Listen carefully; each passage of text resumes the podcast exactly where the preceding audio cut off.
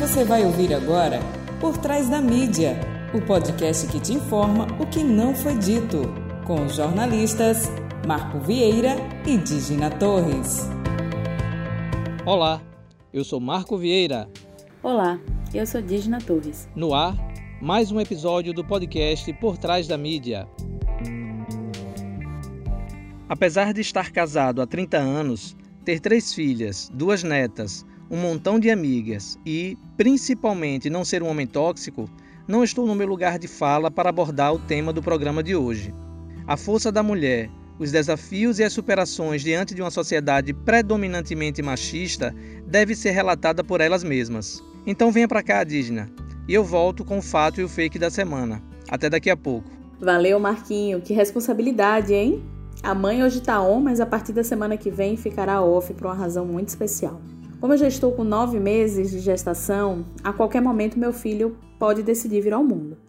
Então, nos próximos meses, a minha dedicação será exclusiva a essa fase tão enriquecedora que é a da maternidade. Mas é temporário, tá, gente? Afinal, uma boa marinheira nunca abandona o barco. Eu vou acompanhar de longe e vou ajudar meu querido amigo e colega de podcast no que for possível dentro das minhas novas limitações. O programa de hoje abre o mês de março com uma discussão sempre importante, que é sobre os padrões impostos aos corpos femininos.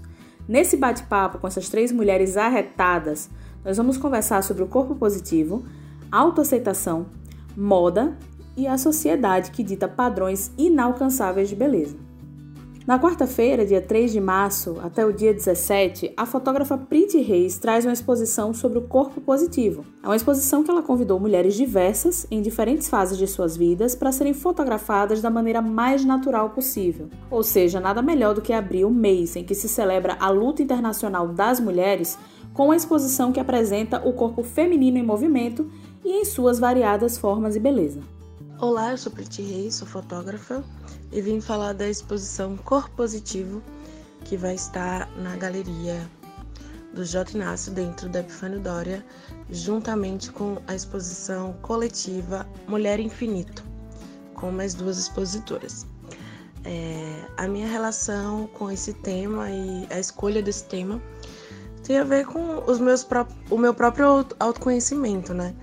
É, de aceitar o meu corpo, de entender que eu não sou um padrão e saber se colocar como minha beleza ela existe, como ela é tratada, né?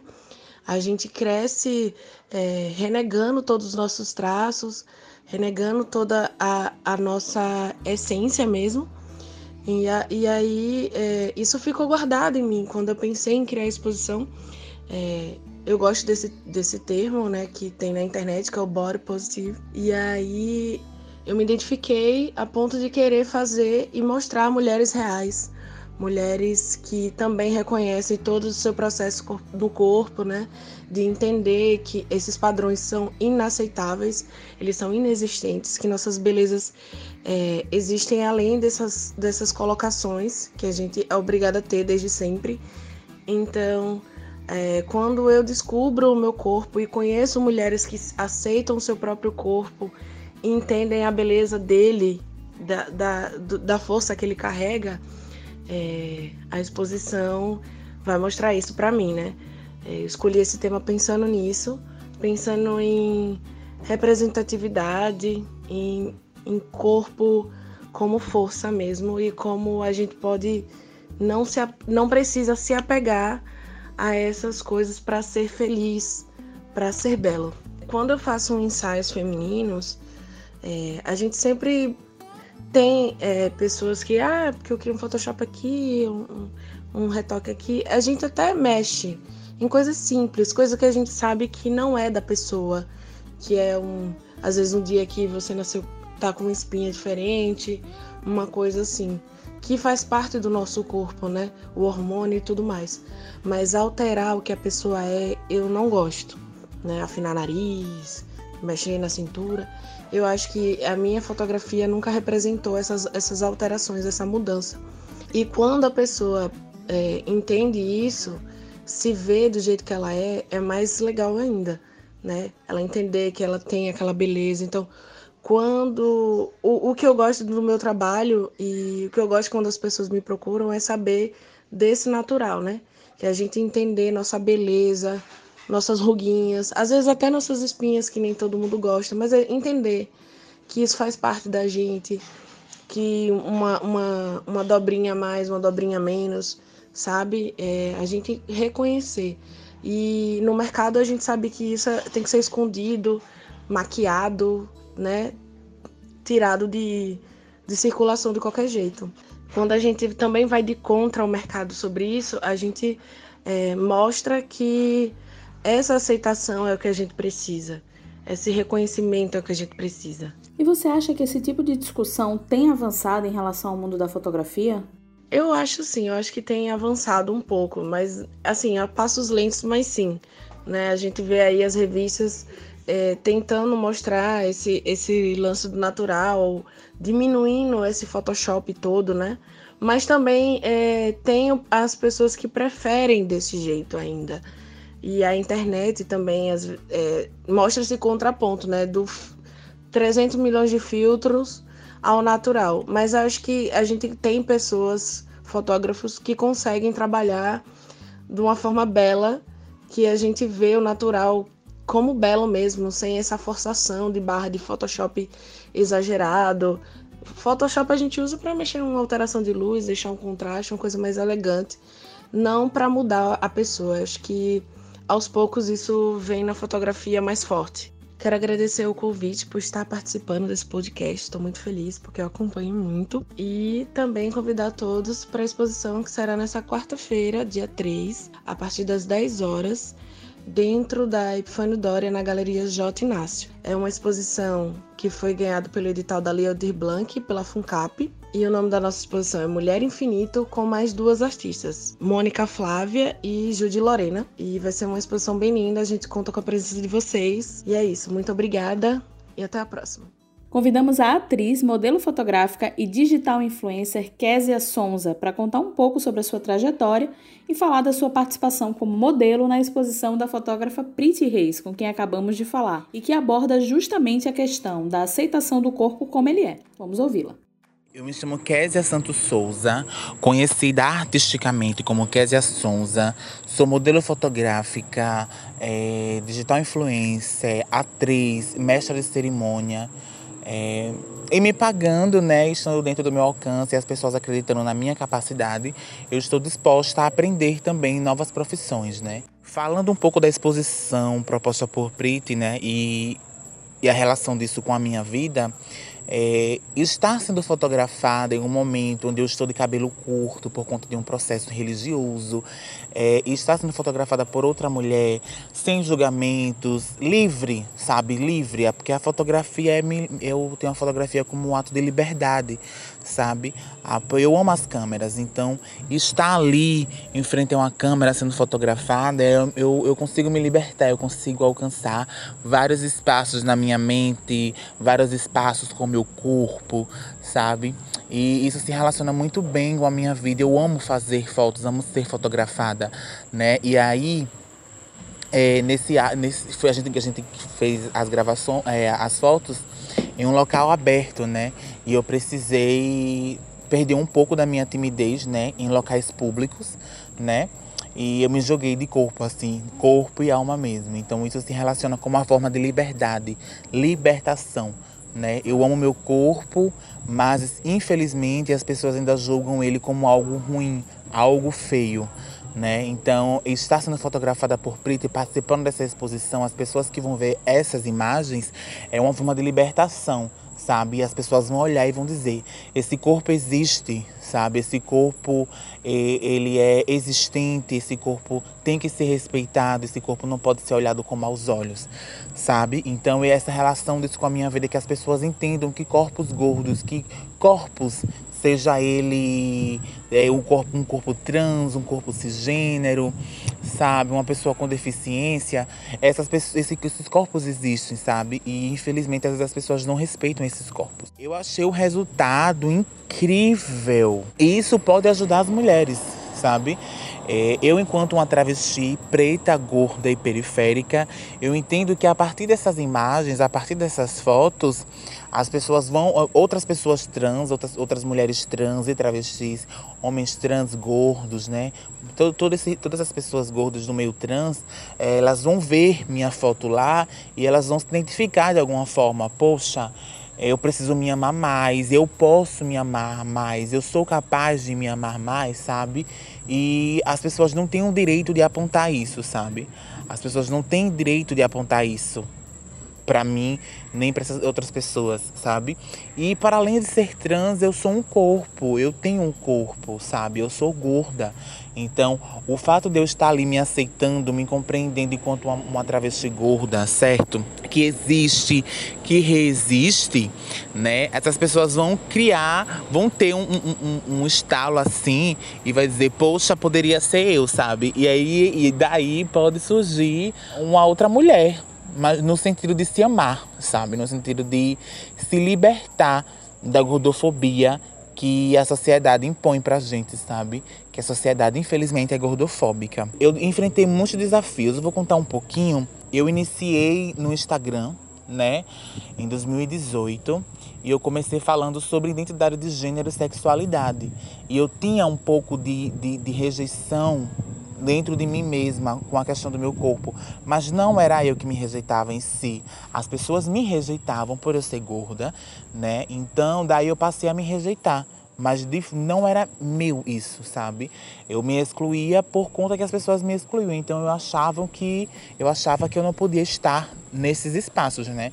Então daí em 2019, quando eu comecei a falar sobre corpo, quando eu comecei a fazer fotos, vamos dizer assim, entre aspas, ousadas, né, mostrando partes do meu corpo, é, é, que eu costumo dizer as gordurinhas das laterais, mostrando meu corpo porque meu corpo existe. Porque uma mulher, né, é, magra, ela pode postar uma foto, ela pode fazer uma fotografia, ela tem o seu corpo aceito e eu não posso ter meu corpo aceito, sabe? Enquanto gorda. Por que isso, né? E aí, após reivindicar esse, esse local que me é de direito, né? Que é meu por direito, eu sofri muitas críticas, né? E esse empoderamento ele foi vindo aos poucos. E a partir dessas fotografias que eu postava, que eu falava nos meus stories, nas minhas redes sociais sobre aceitação, né? Muitas pessoas passaram a, a se amar mais, se identificar com o seu corpo e passaram a se libertar sabe?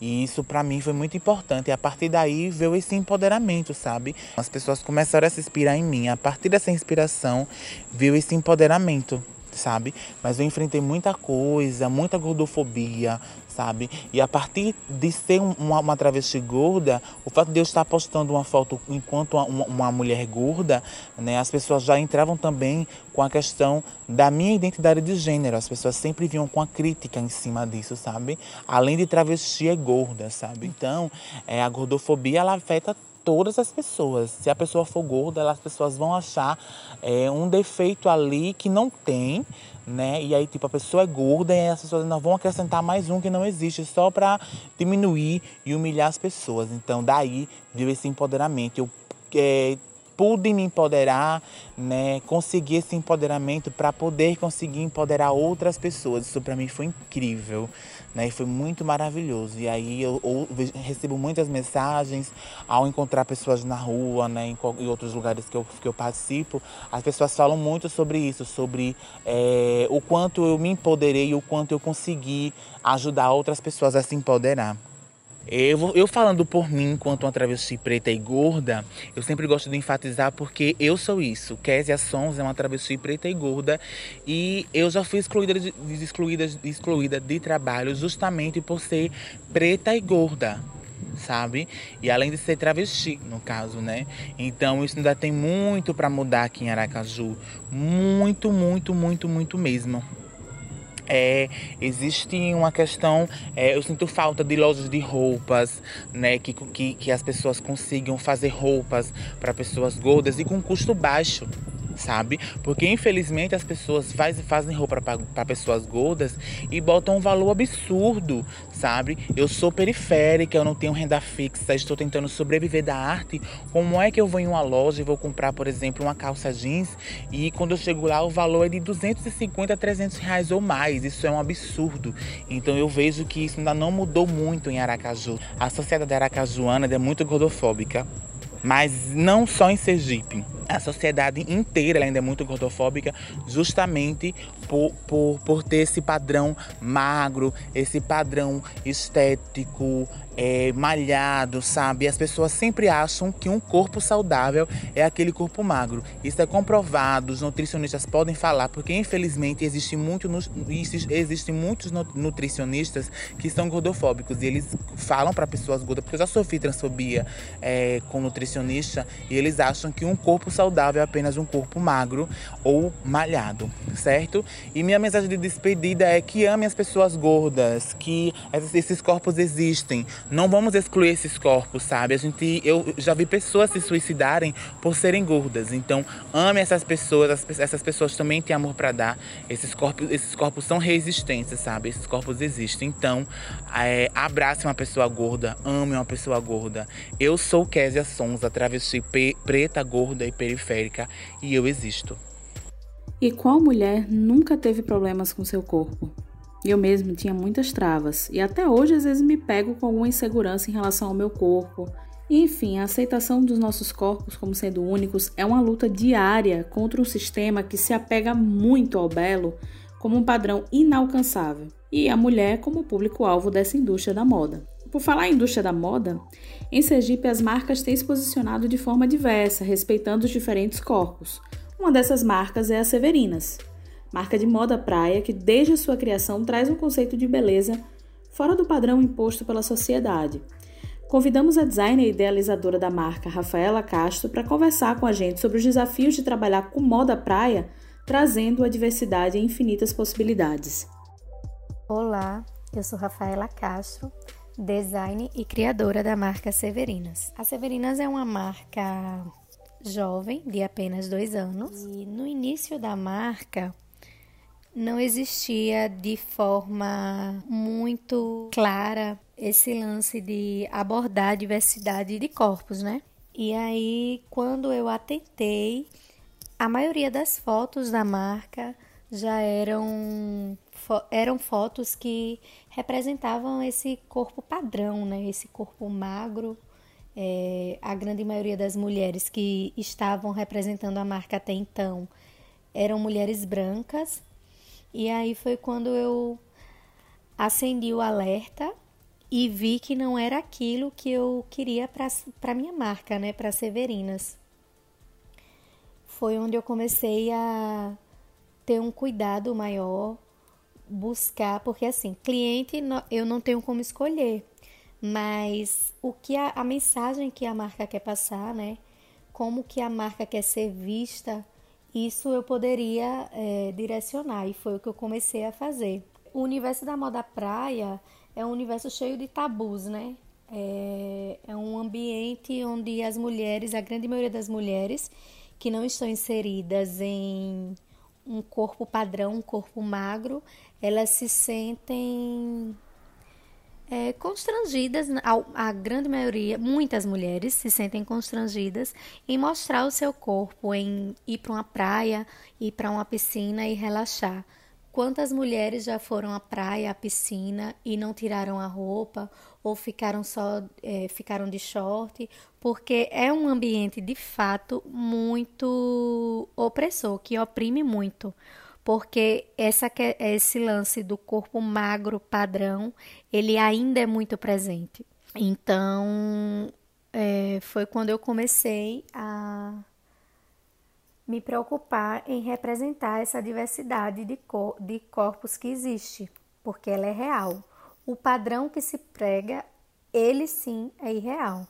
Ele representa uma minoria e as mulheres não se sentem, a grande maioria das mulheres não se sentem representadas por esse padrão e sofrem, sofrem muito com isso. Então, assim eu começo a mudar essa realidade que até então não, não estava representando as Severinas e eu comecei a buscar fotos com mulheres que não tinham um corpo tão magro, que vestia num um manequim 40, 42, 44, 46. E muitas mulheres começaram a chegar à marca dizendo que estavam se sentindo representadas, confortáveis. É, comecei a fazer peças que abraçassem o corpo das mulheres peças confortáveis, porque existe também uma cultura de biquínis extremamente desconfortáveis, onde as mulheres vestem e não conseguem relaxar, não conseguem curtir o passeio, não conseguem curtir o momento, e aí a peça faz a função completamente contrária, né? Então a preocupação com a modelagem confortável também passou a ficar mais presente na marca. É uma é um virou um pilar da marca, né? Sempre se preocupar com uma modelagem super confortável que abrace o corpo da mulher. E aí eu comecei a trazer é, não só a diversidade de corpos, né, de tamanhos, é, de modelagens, de numeração. Eu atentei também para que tem várias mulheres que não estão sendo representadas por esse universo da moda praia. Por exemplo, nós fizemos uma campanha com as meninas PCD, né, cadeirantes e Luana que usa prótese na perna e foi um, uma campanha super rica no sentido pleno da palavra, porque tanto é, existiu o relato que algumas delas não conseguia é, ir à praia porque não se sentiam confortáveis em usar um biquíni e quando elas se viram naquelas fotos bem produzidas, elas se sentiram encorajadas e representadas. Além das, das meninas que modelaram, outras mulheres PCDs também chegaram até a marca para dizer que se sentiram representadas e encorajadas a usar um biquíni. Porque, afinal, qual o critério para se usar um biquíni? além de ter um corpo, seja ele qual corpo for. É, então, não existe, né? Por mais que algumas mulheres tenham muita dificuldade de encontrar um biquíni, um maiô, onde elas possam se sentir confortáveis, não existe uma regra para que corpo pode e que corpo não pode usar um maiô ou um biquíni. Então, é, é bem nesse sentido aí, bem nessa ideia que a Severinas busca trabalhar, construindo uma moda inclusiva, onde as mulheres se sintam representadas, as mais diversas mulheres, porque não existe só uma mulher branca e magra. Por mais que a grande maioria das marcas só representem essas mulheres, elas não correspondem à maioria da população. Então é um padrão irreal, é um padrão falso que adoecem as mulheres, que desencandeia em um consumo que não é tão saudável assim. Nesse sentido, a gente vem tentando fazer a diferença, né? É eu costumo dizer que eu sou só uma gotinha no oceano e venho tentando fazer a diferença através do meu trabalho. É, eu acredito, muita coisa já mudou no universo da moda, sim, é, a gente reconhece as mudanças, mas tem muito que mudar ainda. É, ultimamente, nos últimos quatro, cinco anos, cinco, quatro anos, muitas marcas surgiram, a grande maioria marcas pequenas, é, de, uma, é, de pequenas equipes que produzem em menor quantidade. Essas marcas elas vêm com a outra consciência, com um novo despertar, é, de pensar na diversidade de corpos, sejam eles corpos cis, trans, gordos, magros, com PCDs. Então, o universo feminino ele é muito amplo. Então, não tem como a gente escolher um único padrão para representar esse universo. A gente tem que dar voz a essa diversidade e representar através dos diversos corpos para que todas as mulheres se sintam representadas e encorajadas a usar o biquíni, o maior que quiser, a desfrutar do seu passeio com tranquilidade, sem medo de ser julgada, comparada. Então, essa é a mensagem que a marca de um tempo para cá atentou a passar e vem sendo passada com bastante clareza e eu sou muito grata por isso, porque recebo relatos de várias mulheres que se empoderam através da marca. Isso me deixa muito feliz e eu sinto que estou alcançando meu objetivo enquanto marca. E essa é a mensagem que eu gostaria de levar através das Severinas.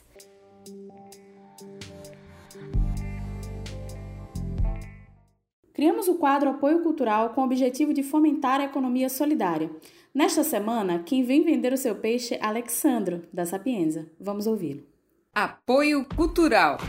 Acelere seus resultados com a Sapienza. 67% da jornada do comprador agora é feita digitalmente. Isso significa que sua estratégia digital é mais importante do que nunca. A Sapienza é uma empresa sergipana especializada na geração de leads para aumentar o faturamento da sua empresa. Aceleramos o crescimento de empresas utilizando estratégias de marketing e vendas, análise de dados de otimização de resultados, produção de conteúdo e campanhas com foco em performance. Se você tem uma empresa de serviços ao consumidor, varejo físico ou e-commerce, acesse www.sapienzae.com.br para saber como acelerar os seus resultados junto com a gente. Fato da semana.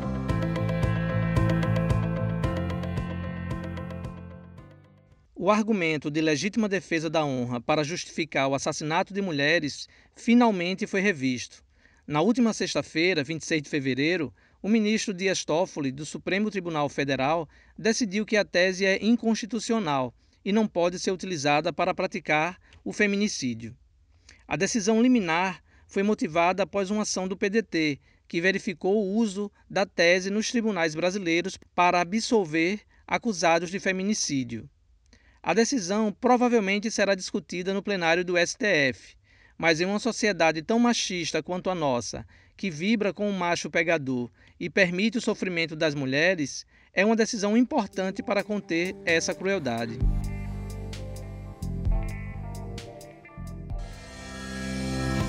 Fake da semana.